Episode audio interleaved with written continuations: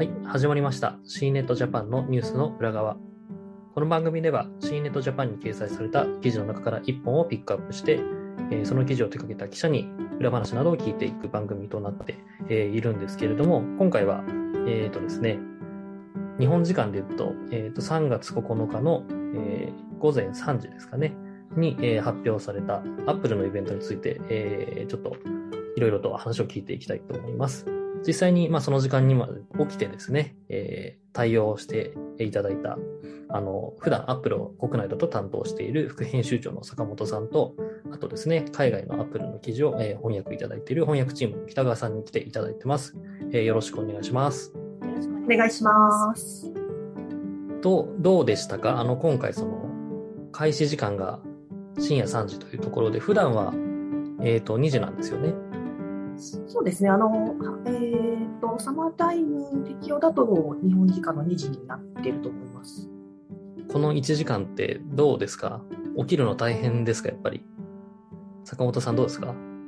私はですね、意外とあの、一眠りしてちょうど良かったっていう感じですね。ああ、そっかそっか 3, 3時間ぐらい寝たら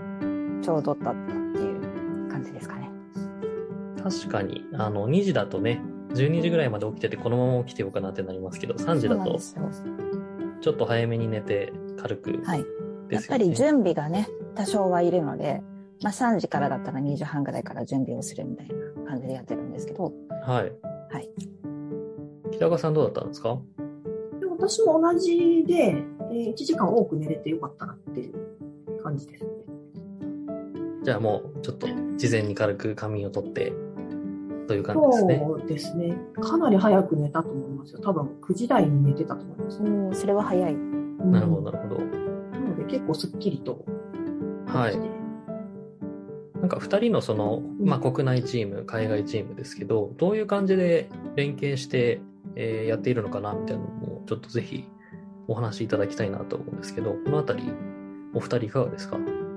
いったとこ勝負でですね、まあこれがきっとメインになるよねみたいなのだとか、まあちょっとこの辺は翻訳でさ、もうスタートしてもらって、例えば今回だったら iPhone SE とか、まあちょっと事前に、あの、噂がね、出てたものの通りだっていうところもあって、まあじゃあちょっと先に翻訳を進めてもらったりとか、いう感じで、で、今回、まあ噂の、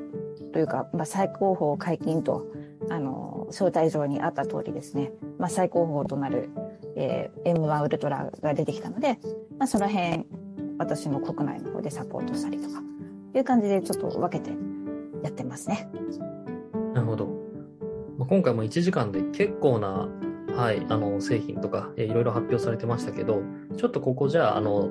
まあ、どういうものが出たのかっていうですね、改めて、じゃあ坂本さんの方からご紹介いただいてもいいですか？はい。えっ、と、まず最初に出てきたのが、えー Apple TV プラスの、えっ、と、フライデーナイトベースボールっていうあのサービスですね。そこから始まりまして、えー 5G 対応の、えー第3世代の iPhone SE と、で、さらに、えっ、と、アルパイングリーンの iPhone 13 Pro と、グリーンの iPhone 13が出てきまして、で、えー次に M1 チップ搭載で 5G に対応した iPad Air と。まあ、この辺までは結構噂通りという感じですかね。です、えーここからがメインになってくるんですけれども、まあ、最高峰解禁という感じで、えー最高性能を持つ M1 チップの M1 ウルトラと。で、さらにそれを搭載した、えー新デスクトップ、えー Mac Studio と。で、さらに、えっ、と、同じようなデザインを用いた、えっ、と、27型のモニター、スタジオディスプレイという感じで、かなり後半盛り上がったんじゃないかなと思います。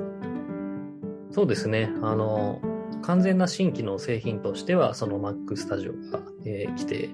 結構やっぱりここは、あの、Twitter とか見てても、界隈の人は、来たっていう感じの、こう、素敵なリアクションをされてましたよね。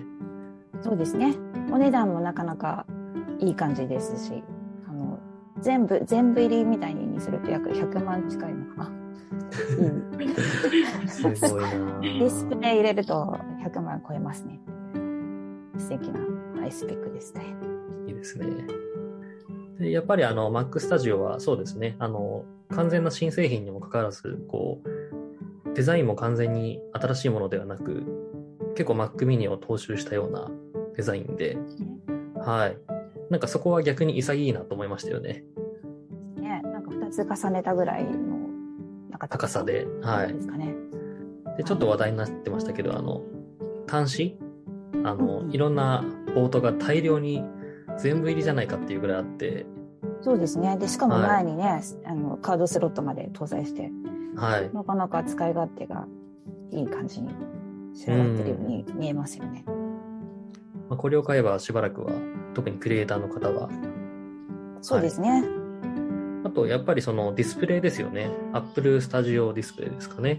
はい。これ買った人結構周りに多いですね。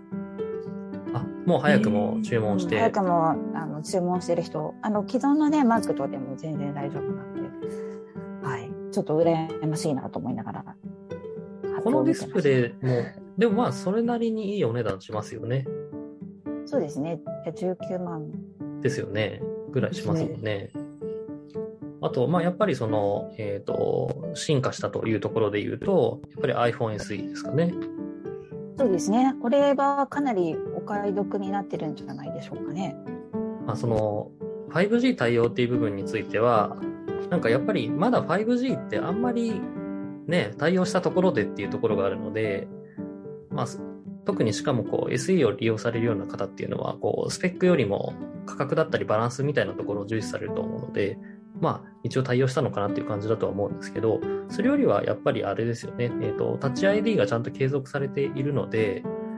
まだまだこうマスク社会で、結構 Face ID はやっぱりしんどくって、私はあの Apple Watch との組み合わせで解除できるんで全然いいんですけど、やっぱりこうどちらも使うっていう人ってまだそんなに多くないと思うので、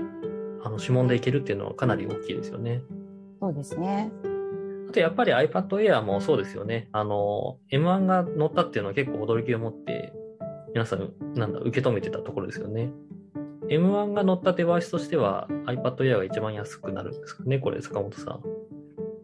そうですね。7万、えっ、と、4800円からという感じなので、価格としては安くなりますね。そうですよね。エアーで、まあ、持ち運びもしやすくて、性能もいいというところで、結構これも、はい、あの、なんでしょうか。ある種、その、驚きの機能とかが入ってるわけではないんですけど、結構ちゃんとこの SE と、あと iPad Air については、あの、しっかり欲しい人のニーズを満たしたデバイスで結構売れそうだなという気がしましたね。はい。ね。まあ、あの、これあれもこれもとね、ペンをつけたりとか、やっぱあの 5G モデルがいいなとかやっていると、まあ10万円超えるというですね、うん あのそのなかなかうまくできていてですね、確かに7万1800円から、あ、いいかもって思うんですけど、なんか、あの、うっかうっかりすると結構いい値段になりがちな私です。はい。そうなんですよね。あの、あのサイトでこう、こちらもいかがですか？っていう感じでこう、あの、どんどんこう、オプションが気持ちいいタイミングで差し込まれてきて、気づいたらじゃあこれもみたいな感じで高くなっちゃいますよね。じゃあ、えっ、と、そうですね。やっぱり米国、シーネットといえば、その米国の、えー米シーネットもあるというところが、あの、やっぱり強みなのかなと思うんですけど、米国のシーネットってこういうアップルのイベントとかって結構あの早いタイミングでどんどん記事で出ていくんですよね。そうですね。ここはもう複数の記者で対応しているので、とかなり発表されてから早いタイミングで記事が出て、で、最初は、あの、三段落の概要だけの記事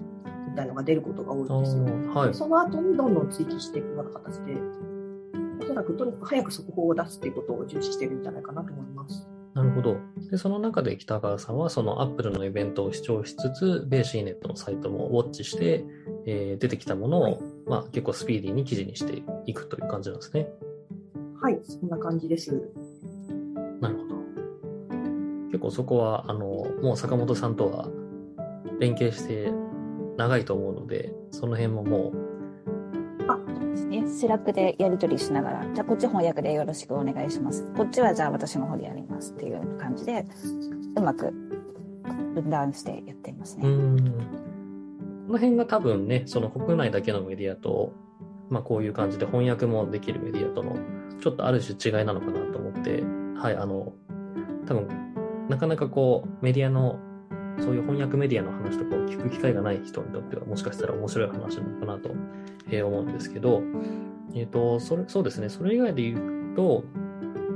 えっ、と、アップルの発表会の中で、ちょっとこう製品以外の部分でも特徴的なところが、えあったのかなと思いまして、まあ、私も視聴していて、その、これ話題にもなってましたけど、ティム・クックさん以外の発表者にこう非常に女性がえ多いという話もありましたけど、坂本、この辺なんか補足とかありますか？ね。今回あの米国で発表された、えー3月8日が、えー国際女性デーだったんですよね。はい。多分そのあたりも意識されたのかなと思うんですけれどもあの発表会発表者に女性が多かった特に、えー、と M1 ウルトラの、えー、と発表の時はにに、えー、とこれを活用できるクリエイターとしてあの出てきた、えープログラマーだったりとかその M1 ウルトラを活用するあのコメントをする方々が全員女性だったんですよね。そこが印象的で、あかっこいいなというふうに思いましたね。うんああとですね、えっ、と、アップルの発表会でもう一つ、ちょっとこう、まあ、これは実際にね、アップルがこう公式で何か言っているわけではないのでわからないんですけど、当日の発表していたあの、ティム・クックさんのですね、CEO のティム・クックさんの、えー服装が、まあ、あの、上半身が青色で、で、あの、手首にですね、あの、黄色のバンドの、 Apple Watch をはめていたというところで、これがまあ、ウクライナカラーなんじゃないか、みたいなところが一部、えーちょっと話題になっていたりとか、えー記事とかにもなっていたんですけど、まあ、実際アップルってその、えっ、と、そうですよね、あの、ロシアでの製品の販売を停止したりとか、あと、はい、ティム・クックさんの、えー、ツイッターの方でもですね、結構早いタイミングで、あの、ウクライナの支援しますみたいなことを表明されていたりとか、企業としてはそういう姿勢をまあ明確に出しているというところもあるので、まあ、そういう服装ももしかしたら、えーちょっとそういうメッセージを込められてるかなと思うんですけど、北川さん、あの、まあ、やっぱりこう、米国の C ネットもかなりそういう、えーウクライナ関係の、えーテック企業の動きとかって、えーこの連日相当出てますよね。そうですね。もうピックアップする記事も、なんか半分以上が何かしらのウクライナ関連になってきてるっていうような形。うん。やっぱり、特に海外の GAFA とか、えー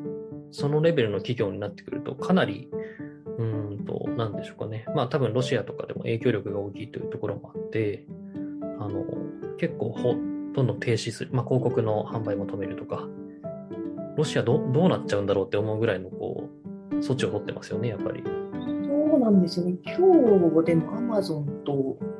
あとソニーですか？SIE ですかはい、そうですね。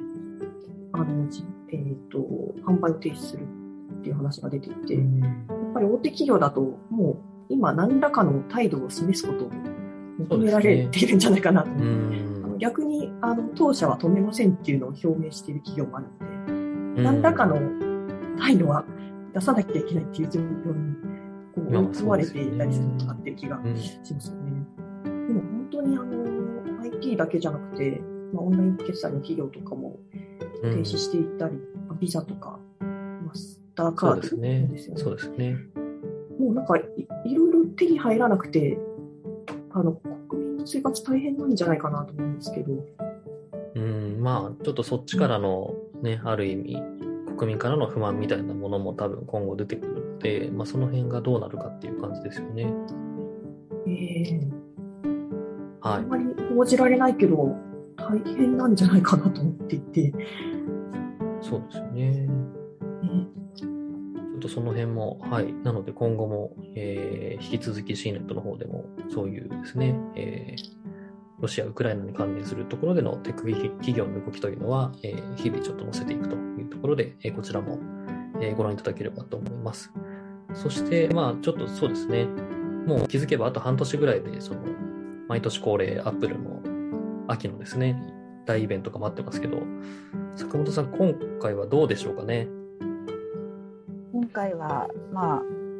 恒例でいけば、またね、新しい次期 iPhone とはいい。うところと、あと Mac がどうなるか、あとは AirPods 系ですかね、その辺のところも。まあ、もしくは VR が出てくるという噂も、ね、前々からありますし、どうなり、どうなるか楽しみですよね。そうですね。C ネットでも結構、特に VR のあたりは、もう年始から、あの、翻訳記事とかでもたくさん報じているので、ここはもう、あの、やっぱり期待感高まってきてますし、やっぱりメタバースもかなりね、あの、業界としてはホットなトレンドなんで、そこに、やっぱりアップルが入り込んでくるだけで一気にこう市場が盛り上がるっていうところもあるので、これもすごく、え楽しみだなと思いますね。はい。じゃあ本当にあの、そうですね、坂本さんと北川さん、あの、深夜対応お疲れ様でしたというところで、はい。またちょっと半年後にビッグなのが待ってますが、引き続きよろしくお願いします。よろしくおはい。願いします。よろしくお願いします。はい。そうですね、今日はこの辺にしたいと思います。えーありがとうございました。ありがとうござあいました。りがとうございました。